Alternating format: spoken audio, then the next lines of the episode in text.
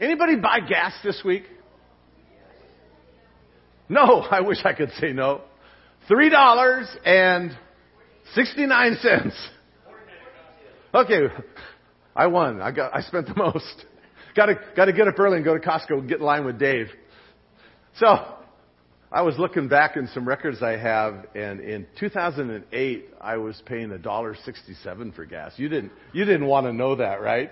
And uh, so you bought gas this week, right? Some of you did. I heard one no from over there somewhere. But most of us bought gas this week. Why? Why did you buy gas? Did you just have this deep desire to go to the gas station? You just felt this this draw, this attraction. You needed to be there. There was something inside of you that just drew you to go to that gas station. Deep desire to be there, right? No. So why did you go to the gas station this week? Didn't want to be there. Didn't want to spend three dollars and sixty-nine cents for a gallon of gas. So why'd you go? Because you were getting low on fuel. I heard a voice right here said low on fuel. You were running out of gas. Tank was getting low. And if you're like me, well, you're probably not like me, because my dad, when he taught me to drive back in nineteen sixty-five, uh, one of the things my dad said to me was, it's just as easy to keep the top half of the tank full as the bottom half. And so because of that instruction fifty-five years ago, um, I find myself, once that needle dips below half, I start thinking about, you know, get, getting gas. Um, my good friend Wayne Eyre, who pastored here back uh, oh, fifteen, thirteen years ago, something like that, I remember Wayne telling me one time that his nickname at Bible college was running on empty, because he didn't have a whole lot of money, and so he would buy gas like a dollar or two at a time. And his buddies were always having to go out and help him and push him into the gas station. And they nicknamed him Running on Empty. And so, you've, have any of you experienced the walk of shame? Where you take the gas tank out of the trunk of your car and you have to walk to the gas station. You call the auto club. You, you and I call Auto Club. There's other people that don't do that. Uh, but I've, I've, I've done the walk of shame once. I've done the walk of shame one time. So what lesson did I learn from that walk of shame? Keep the tank full. Keep gas in the tank. And so this morning, more important than running out of gas for your car is running out of gas spiritually. Being running, running on empty spiritually. And so Jesus teaches us some critical lessons this morning about how to keep yourself from running on empty. We've suggested that our theme this year is following Jesus, right? And our ambition, this verse here says, therefore, as you've received Christ Jesus the Lord, so walk in him. That's our, our, our kind of our vision for twenty twenty-one, to be a little bit more like Jesus, follow him a little more closely, love him a little more deeply. You've heard me express that multiple times, I hope. And so there's there's critical lessons for us to learn as we look at the life of Jesus this morning in Mark chapter one. And uh, some of you are going to be delighted to know that next Sunday we're going to... Nope, not next Sunday. In two weeks we're going to be in chapter two, so we'll really be rolling then. But in Mark chapter one, as we come to this portion beginning in verse thirty-five, remember that last week we, we looked at this passage where, where Jesus uh, taught in the synagogue. He exercised authority over those, those teachers, the scribes, the Pharisees. He exercised authority over demons and casting out the demon, the, the demon-possessed man in the synagogue.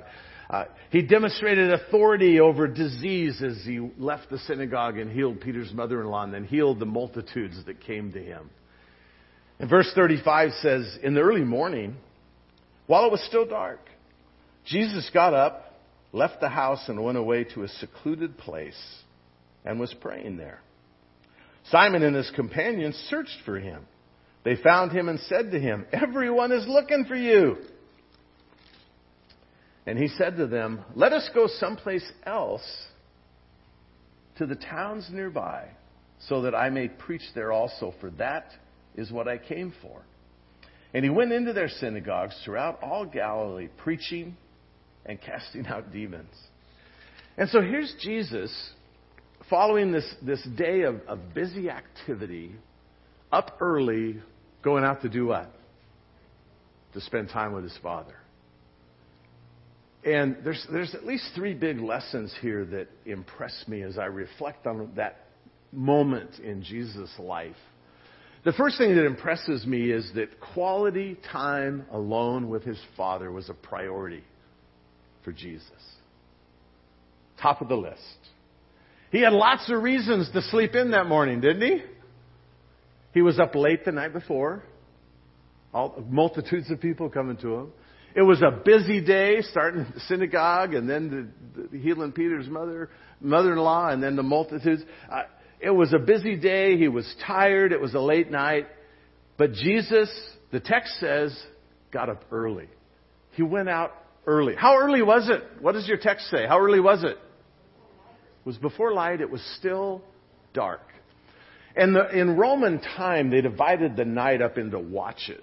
You have the first watch of the night, the second. And so early morning would be classed as the third watch of the night. Typically, that would be three to six a.m.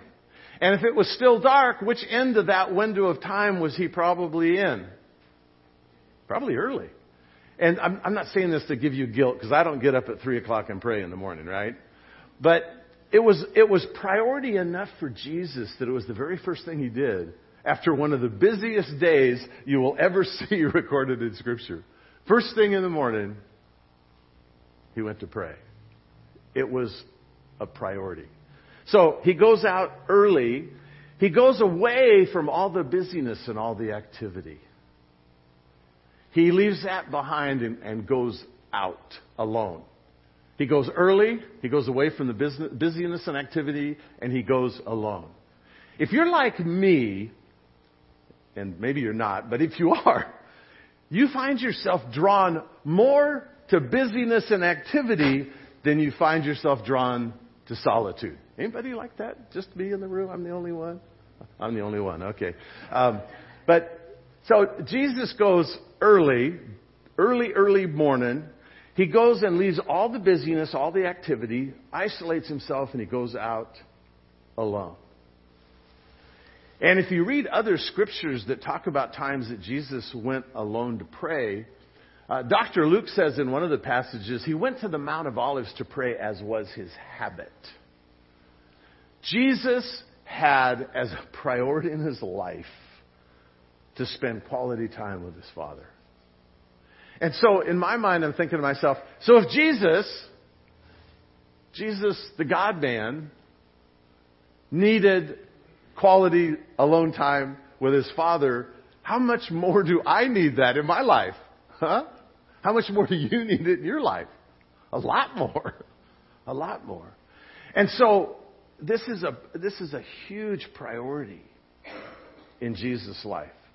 And multiple times, if you're reading through the Gospels with me, you'll, you'll notice this if you're paying attention. Multiple times, Jesus goes off by himself to pray. Oftentimes, it even identifies kind of the reason or the, uh, the rationale for doing that, at least as I read the text. Uh, one of the times where Jesus went off to pray was the night or the early morning before he chose the twelve. And you find the twelve apostles listed. And he's preparing to send them out to heal and to preach. And he spends that evening or that morning before that in prayer. Now, last Tuesday morning, our men's Bible study, we're looking at a passage of Scripture where Jesus fed the five thousand and then sent the disciples out onto the, the Sea of Galilee in their boat. And he went up to the mountain to pray, just alone. Quality time alone with his Father. How important should that be in your life and my life? If it was that important to Jesus, how important should it be? Pretty important. It's interesting to me that the disciples had a different agenda. The disciples had a different priority. If you read the text carefully, uh, it says they searched for him.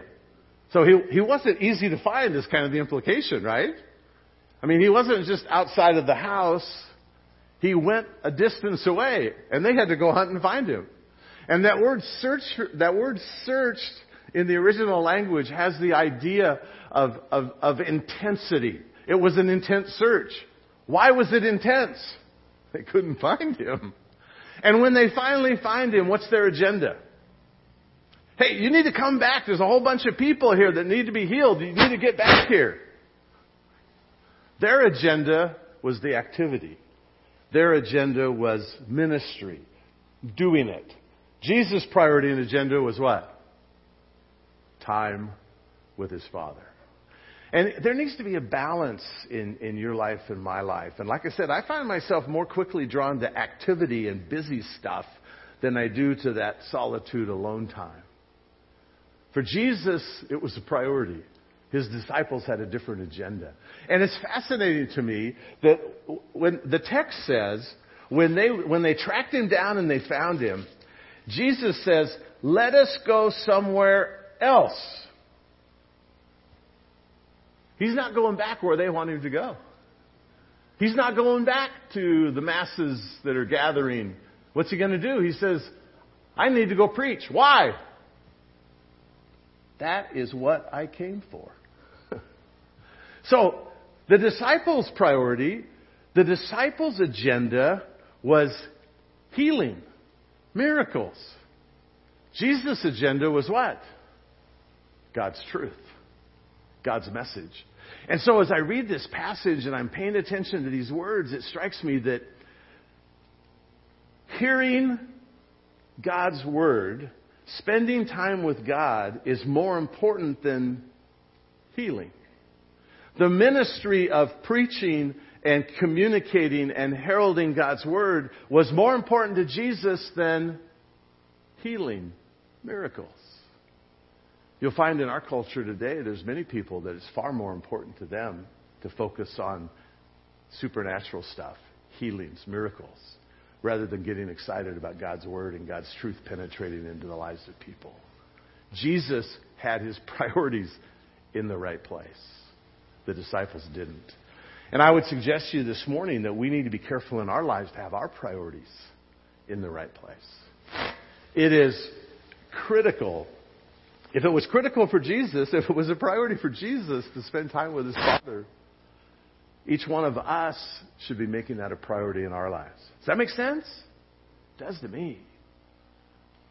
The second thing that impresses me in this passage is not only was this a priority for Jesus, spending time with his Father was a priority, but he, it was his plan to do this. He planned to spend time with his Father. It didn't happen by accident. It didn't just kind of happen in spare time. I got an extra fifteen minutes. Maybe I'll pray. Jesus had a plan. It was intentional to spend time with his Father. And there's there's times in my life where, where prayer is kind of spontaneous. Um, I pray often while I'm driving. I pray often while I'm riding my bike. I don't close my eyes. Is that okay? Um, and those are kind of more spontaneous times where I'm out and I'm thinking. My brain is on, you know, full drive. Any of you ever have trouble shutting that thing off at night? You know, my brain just goes full blast. And and I'll find myself drawn in those moments spontaneously to pray. That's good, right? The scripture, I read somewhere something about pray without ceasing kind of an idea. And so that's a good thing. But I look at Jesus' example and Jesus' model, and he intentionally went off by himself, away from the busyness, away from the activity, to spend time with his Father. He had a plan to do that. And I would suggest to you this morning that without a plan, the odds of it happening get significantly reduced, right? If I don't have that as a plan in my life, that every day I have a plan. Every day, this is what I'm going to do. Right now, my plan is pretty simple because, because I'm asking you to read through the Gospels, guess what I'm doing? So every morning, I have to read three chapters, right? Yesterday, I had to read four. If you fall behind, just read a chapter or pick up and keep going. It's not that big a deal. Um, have you skipped any chapters? Don't answer. I have. You know, I've gotten lost in the weeds and lost a couple of chapters, and that's okay. Just keep reading. Read, read, read. Quality time alone with the Father. Scriptures, three chapters in the Gospels, and then prayer. That's kind of my plan right now. I have different plans all the time, but that's my plan this year.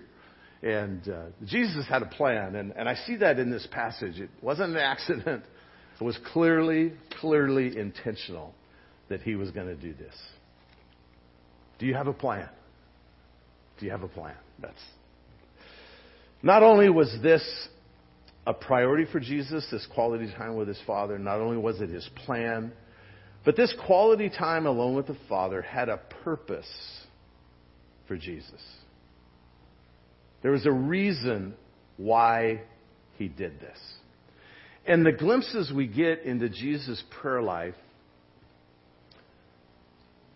what strikes me is Jesus' purpose was focused on relationship, not asking for stuff. If if you're like me, we we we, we have a tendency to kind of lean a little heavy on the asking for stuff side, right? I, I do. I, I, I ask for stuff. My friend Roger tells me all the time whenever we talk about prayer, he says, I feel real guilty asking the Lord for things for me. I'm good praying for other people, but I have trouble asking for stuff for me. Well, I think if you read through the Bible, you'll see that, uh, you know, Jesus asked for stuff. Apostle Paul asked for stuff, you know, for himself. Apostle Paul prayed, Lord, take this thorn away from me. You know, that, that was a personal thing. But Jesus was focused on relationship, not asking for stuff. And I, I would suggest to you there needs to be a balance. It's okay to ask for stuff, right? You know, the group that gathers with me on Sunday morning before church, uh, we pray together. Uh, we try to... We try to do some relation stuff, praying with our Heavenly Father before the service, but we're all also asking for stuff. We're at, we're praying for our worship team. We're praying for you as you interact with worship and with my message. Um, we're asking God for stuff, and that's okay. But I look at Jesus and his purpose in prayer, and it just strikes me that it's about relationship. Someone has said that we should seek God's face, not just seek his hand. And that kind of captures it uh, for me. Relationship. Relationship. And if you're too busy to pray, you're too busy, right? I've told you more than once, I listen to Southern Gospel in my car, station I listen to. And there's a song that's been playing the last several weeks. Uh, it, and it says, if you have time to worry, you have time to pray. And I've heard that phrase so often in the last few weeks. I just think, you know, there's wisdom in that. If you have time to worry, you got time to pray. Jesus had a priority. Jesus had a plan. And there was purpose in his prayer. And so my suggestion to you this morning is, if we're going to effectively follow Jesus and serve him well, we need to be a little bit more like Jesus when it comes to our prayer life. May need to be a lot more like Jesus when it comes to our prayer life. Quality time alone with the Lord needs to be a priority. I need to have a plan, and I need to have a purpose, relationship as well as stuff. And to kind of keep that in balance. And so, as I think about that, the question I asked you this morning is, how do you compare with, how do you compare with Jesus? Well, boy, that's a tall order to compare yourself with Jesus, right? But here's his prayer life as Mark expresses it in this brief little description. Busy day, late night, priority first thing in the morning, a plan to go away by himself. How do, how do I compare to that in my life? Do I value that time alone with the Lord as a priority in my life? Do I have a plan? Do I have that purpose of balance, relationship, and stuff? And so I, I, I did this little graph, and it says, how would you rate your time with your Father? How would you rate your time with your Heavenly Father? Did, is your time with the Lord quality time like Jesus? And so if your if your quality time isn't very quality, then you're all the way down here to one.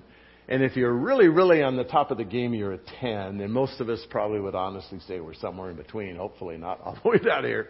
But is it a vital part of my life every day to spend quality time alone with the Lord? Is that, is that something that's vital? What does that word vital suggest to you? Important? Critical? Necessary? Absolutely. Um, is it something that I'm faithful with? You know, is that something I do on a, on a daily, daily basis? Have to, Kathy. Amen. So how, how do you how do you engage in the Christian life? Where do you find strength and power and ability to live the life that God calls us to before a lost world? Where do you find that? God's presence. Where do you find the ability to serve the Lord, to minister? Whether it's teaching a Sunday school class or serving in some other capacity, worship team, tech team. Where, where do you find the strength and energy spiritually to do all that? In God's presence. And so, is it, is it meaningful in my life? Is it something that's significant? And there's that habit of life. You know, some of us have been followers of Jesus since uh, early in life. I came to faith in the Lord age six, Good News Club, right? So, at seventy-one, do the math, you subtract six from seventy-one. You know, I've, I've been... I've been in this Christian life thing my whole life. I used to joke with my friends. Well, I still joke with my friends. I've been Grace Brethren six, since six months or nine months before I was born. You know, it's all I've ever known. But I came to personal faith in Jesus about the age of six. And learning to live this life and learning to serve the Lord. And where do you find the energy to do what He calls you to do? Where do you find the, the spiritual vitality? I can tell you where not to find it. You won't find it on the evening news. You won't find it on your television. You won't find it through Netflix. You won't find it on Facebook or Twitter or any of that other stuff. There's only one place you're going to find it. That's time alone with the Lord and draw on, on, on His presence and His strength. So I, I say to myself, so Roy, Roy, how you doing? You know, where, where, where do I, where do I, you know, it, it's good to take inventory sometimes in your life, right? So, uh huh. That was kind of weak, but that's okay. Uh, I think I heard Tom say, uh huh. Um, we need that quality, quality time. Um, for many of us, time alone with the Lord is kind of like a spare tire. Now, the newest cars, anyone just buy a car in the last year where you don't have a spare tire? That's a little scary. But most people have a spare tire in their car, and the spare tire is there for security. It does that for you. It gives you a little security. But it's there because you're hoping to avoid that there's going to be an emergency in your life where you have to, I know, Dave, you're going to tell me call Auto Club again. Well, that's fine. But somebody's got to put that spare on, whether it's you or, you know, Joe with Auto Club. Um, but so, so many times our prayer life is kind of like that. It's a spare tire. It's there just in case for emergencies. And it's good to be prepared because prayer is a good, a good, uh, a good response to emergencies in your life, isn't it? But are you really prepared to pray in an emergency if you're not in the regular habit of quality time alone with the Lord? When I go out on a long bicycle ride, I've learned from experience, I carry two tubes, and uh, because I don't like to pump up my, my t- tubes after I uh, flat, I carry two C O two canisters so I can just and inflate the tire without having to, you know, do that pumping thing. And so I, I'm prepared for emergencies. I've got the tools. I've got the equipment. I'm ready if I have if I have emergencies. I had three flats last week. I haven't had a flat in six months. Anyway, so I'm prepared for emergencies. But first thing I do every morning when I pull my bike down off the hook in the garage is I prepare to go out. I check the air in my tires. And if there's not the necessary amount of air in that tire, I pump it to that level. I do that every time before I ride. I, I have a routine called A B C Quick Check. Check my air, my brakes, my chain, and my quick release on my tires so the wheels don't fall off. I have a routine every morning before I go for a bike ride. I'm prepared. I'm ready to go. And then I'm prepared for emergencies. I kind of think that's a good philosophy and strategy in, in my spiritual life. I'm ready for emergencies. I have a God that can handle them, and, and when that emergency happens, I'll be talking to Him. But I'm prepared ahead of time. How you doing? How you doing in this quality time with the Lord? And the question I would ask is, what changes do I need to make, or what changes do you need to make to make it a priority in your life? Is that quality time all that it should be? And if not, what changes should I make? One of the things, I learned many, many things from Ray Comfort. Some of you will recognize his name. Uh, I learned many things from Ray Comfort, but one of the things that he says that I like a lot is he says, no Bible, no breakfast. So what does that little mantra mean? What does that little sentence mean? No Bible, no breakfast. What's that mean? First priority is what? Read your Bible. Then you can have breakfast. And I like that a lot. That, that, that's kind of where I live right now. You know, I, I want to spend my time with the Lord. Then it's time for breakfast. And so I've, I've put together kind of some ideas for you that, that we're going to look at here.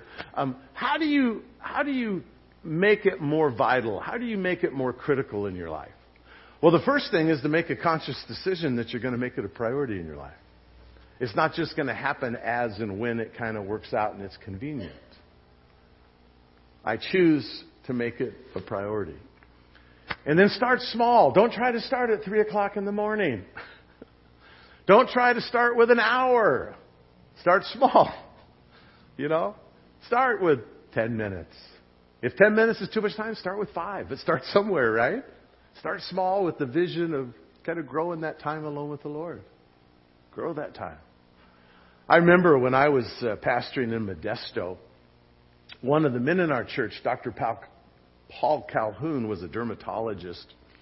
And I just learned so much about prayer from Paul. You know, everyone thinks you're supposed to learn about stuff from the pastor. Well, guess what? There's stuff you can teach me. And uh, Paul was just an amazing man committed to prayer. Um, he built a little building on the back of his property where he lived, uh, his little prayer room. And if you saw it, you probably would have thought it was a kid's playhouse. Nope, this was Paul's prayer closet. And so he built this special little room on the back of his property. On one wall was this beautiful map of the world, because Paul prayed for missionaries and he valued the, the work of missionaries. So he had a, a map on the wall, and he, he had notebooks where he kept track of his prayer requests. And, and that was his solitude. To leave, go away by himself, quiet place, and pray. I, I learned a lot from Paul. He made it a priority, and he had a plan. And he put that plan to work in that, that quiet place. So start small. You don't need to build a prayer closet this week, right? Start small. Um, but have a time and a place for regular prayer. Have a time and a place. You know, for me, I've got my, my, my lazy boy chair in the corner there under the lamp. And uh, when I get up in the morning, I, I, my, my first priority is a big glass of water because I want to be hydrated, and we don't need to talk about that problem. But then I go to my chair with my Bible, and that's my, my corner. Most of the time, Andrea has her place right across from me on the on the sofa. That's where she camps out with her Bible and her prayer notebooks. But I have a time and a place. It's good to have a regular time and a regular place. You have a plan. You have a time and a place. Have a plan, a strategy. It might just be a blank sheet of paper, and you might read some scriptures. You might jot some thoughts, some notes to yourself. Uh, you might keep track of your prayer requests. That's kind of a good idea. What's the best, biggest benefit of writing down prayer requests? Checking them off when they're answered. Exactly. That becomes kind of exciting, doesn't it? You're praying and pff, here's an answer. Wow. Uh, God is good. You know, sometimes prayers get answered uh, pretty quickly. Um, I, I don't even know if I should share this story, but yesterday my, my wife and I uh, spent four hours with her older sister and her husband. My brother-in-law, who's also Roy, by the way, that's a little challenging in some families, but he's been fighting liver cancer for seven years. And uh, yesterday we went there to... Our purpose in being there was to help her get him down to the hospital for a COVID test so he could have a procedure done on Monday. And so we were there for about four hours and uh, prayed around his bed together and just prayed that God would uh, either wake him up so we could get him to the hospital, or, and I prayed in, in God's time and God's plan. Roy's ready to go to be with you in your time. Release him and let him go. And fifteen minutes after I left, he took off for heaven. took off for heaven. And uh, so all those other plans medically that were supposed to happen this next week, COVID test, everything else, don't need to worry about those. Because he's running and jumping and praising the Lord this morning in heaven. And, and I'm excited. God, God answered my prayer, not as fast as I thought, but, you know. Um, but keep, keep a track. Keep a little notebook or something in your Bible or at your place. Uh, so have a plan, have a strategy. Uh, one of my strategies in prayer that I frequently use, some of you are familiar with the acrostic ACTS, A C T S. I find that's helpful to me because it keeps me from being focused on asking for stuff, and it keeps me focused first on relationship. So I start with the A of ACTS, which stands for adoration. And so my, my focus as I begin is focusing on who God is, His attributes, His character, His person, and, and worshiping Him because He's the immutable, unchangeable God that Maggie reminded us this morning. And, and as we sing and, and worship, you know, that's sometimes I sing when I, in this kind of a thing too. But so I start with, with adoration, and then C stands for confession. So, Lord, is there anything going on in my life that you and I need to talk about? And, oh, yesterday I lost my patience with my wife. You know, whatever it is. You know, so I have adoration, I have confession, and then thanks. So adoration is focused on who He is. Thanks is focused on what He does. And so thank you for this, thank you for that. And then finally, I'm ready for supplication, which is my request, the stuff that I'm asking for. But because of that four-step outline, A C T S, my first focus is relationship before asking for stuff. And that, that kind of helps me keep it all in balance. So have a plan, have a strategy. Uh, sometimes it, it's helpful to have a little accountability. It might be your wife or your husband. It might be a friend. It might be someone else in our church family. But uh, just talking with them and saying, you know what, I'm trying to I'm trying to be a little more faithful. I'm trying to be a little more diligent. Would you pray for me? And would you kind of check in with me once a week and kind of ask me how I'm doing and, and kind of hold me accountable? I, I, I, does anyone else need accountability in their life? You know, most of us avoid it like the plague, but we need it. Um, so ask someone to help you. And then, of course, the last two, get started and keep at it. Keep at it. Several years ago, the Rose Parade was stopped, came to a total, complete stop because one of the floats ran out of gas. They ran out of gas on national television, actually worldwide television, ran out of gas going down Colorado Boulevard. And so they had to send runners to go get gas to fill it back up so it could finish the parade. So, Of all, of all the companies in the world whose name could be plastered on the side of that float, the absolute worst name to be plastered on the side of the float would be the words Standard Oil Company. It's like, wow, well, talk about embarrassing. Talk about running out of gas. It could, could have been Dave's Auto Club. I, I would have liked that even better. So here, here's the bottom line. Don't be like the Standard Oil oil float. Don't be like that float and run out of gas. Make time alone with the Lord a priority in your life. And if you need someone to come alongside and pray for you and help you to do that, do that. Make it a priority. Lord, we love you this morning. We freely acknowledge that. We love you. We're grateful for who you are. We're grateful for all you do for us. And we confess in our heart of hearts that uh, we struggle with this priority in our lives. We struggle with regular, consistent, faithful time alone with you. So many other things crowd into our lives. The busyness of our schedules, our attachment to things that are important to us, whether it's the television at night or T V news. There's, there's things that just fill and occupy our lives. And I pray this morning that by your Holy Spirit, you would just kind of poke and prod at us a little bit. My purpose this morning is not to lay a guilt trip on people, but to encourage, to instruct, to challenge. Lord, I, I can be more faithful. I can be more diligent. And I suspect all of us would agree with that. We can be more faithful. We can be more diligent. We can make time alone with you a greater priority. And so, Lord, I simply ask that for each one, each one especially here who has those uh, sermon notes in their hands, that there's a little commitment spot where they can fill in what their commitment is this morning. That they're going to spend time with you alone. Make that our commitment to treasure and to value relationship with the eternal God. To value and treasure relationship with the King, the Sovereign of the universe. To treasure and value relationship and intimacy with you. Lord, elevate in my life, elevate in each of our hearts and lives that priority and that value of getting to know you better. Help us to do that, Lord. We struggle. We fail. Help us. And thank you that you are our helper. Thank you that you are our strength. And so we commit ourselves afresh this morning. We commit ourselves afresh to quality time with you.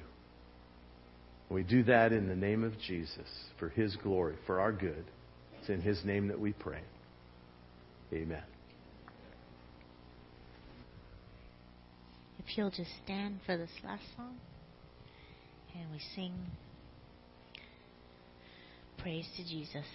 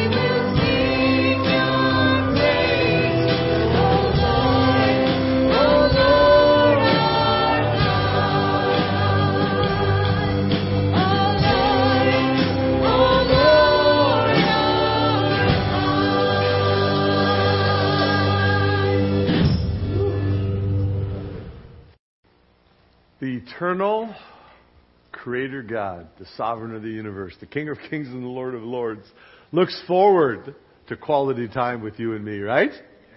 We should be staggered by that, shouldn't we? Why should He care? But that's His, his heart. That's His ambition. And so as you go this morning, go with that expectation that He wants to meet with you because He wants to enable you and empower you to live in that world out there, right? And to serve Him well. So go with that thought this morning. Serve Jesus. Serve the King of kings, the Lord of lords. To Him be all glory and praise and honor and dominion. Amen and amen. Amen. Have a great week.